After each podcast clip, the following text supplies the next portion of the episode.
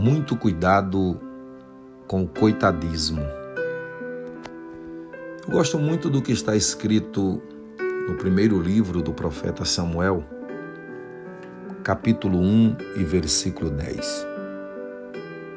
Somente a parte A deste versículo diz assim: Levantou-se Ana. Se você pegar o contexto do versículo, da historicidade apresentada pelo texto, dentro do seu contexto geral, você vai descobrir que esta mulher tinha inúmeras razões para prostrar-se, render-se, anular-se, desistir de tudo. Ela tinha muitas razões para tornar-se membro, um adepto, no caso dela, uma adepta, né? Da academia do coitadismo. Adriano, o que é coitadismo? Dentro de um conceito amplo e ao mesmo tempo sintetizado. O coitadismo é como se fosse um tipo de doença causada por você que afeta somente você mesmo. Eu gosto muito da fala do Dr. Augusto Cury. Ele disse que quando somos abandonados pelo mundo, a solidão é superável. Mas quando nós somos abandonados por nós mesmos, a solidão é quase incurável.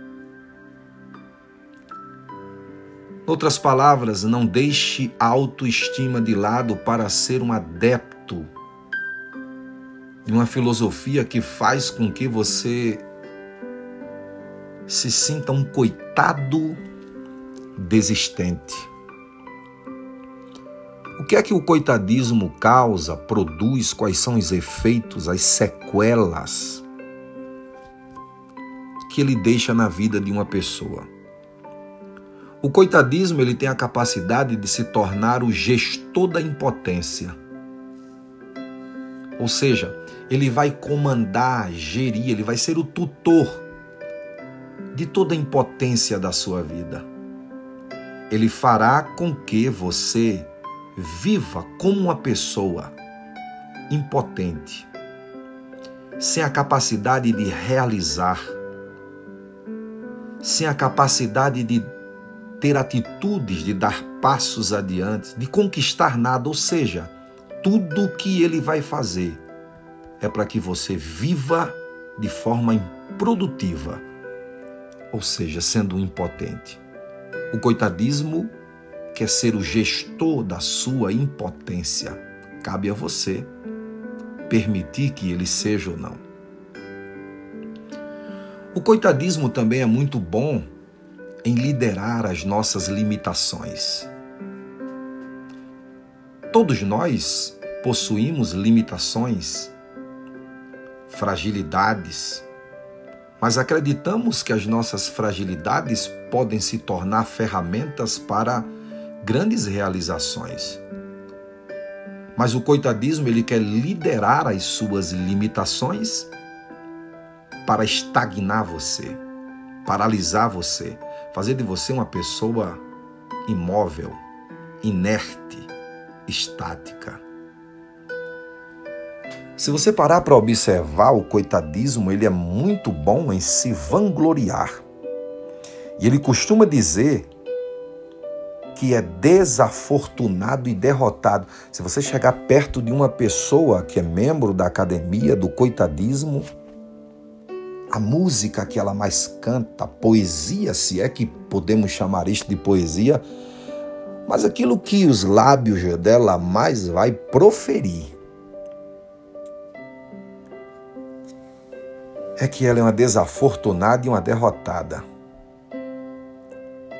O coitadismo ainda continua e a sua melhor canção é nada mais ou nada do que faço dura para sempre ou dará certo. Você pode ver que os sintomas do derrotismo, do fracasso, ele está intrinsecamente ligado ao coitadismo.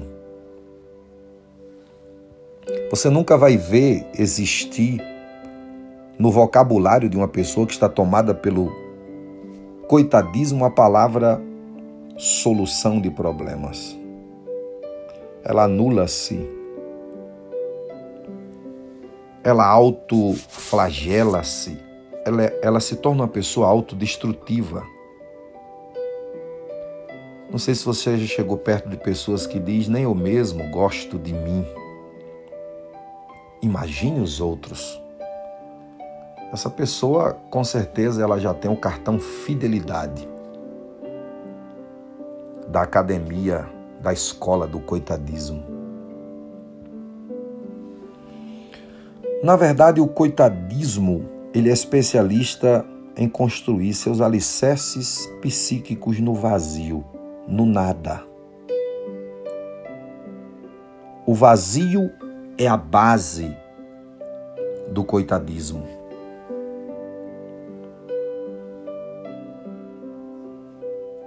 Eu li a frase de um escritor chamado Abel Duarte. Ele diz que o coitadismo é o esconderijo dos que não conseguem enfrentar as pressões do sistema e se entregam a falsas enfermidades e teorias da conspiração para justificar suas condições de fracasso. O texto que eu li aqui, ou parte do texto que eu li, fala de uma mulher que estava amargurada, angustiada, humilhada,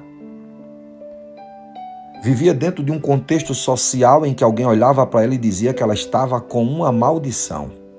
Pelo fato dela ser estéril e não produzir, não poder dar filhos ao seu marido, para aquela época é como se ela fosse amaldiçoada.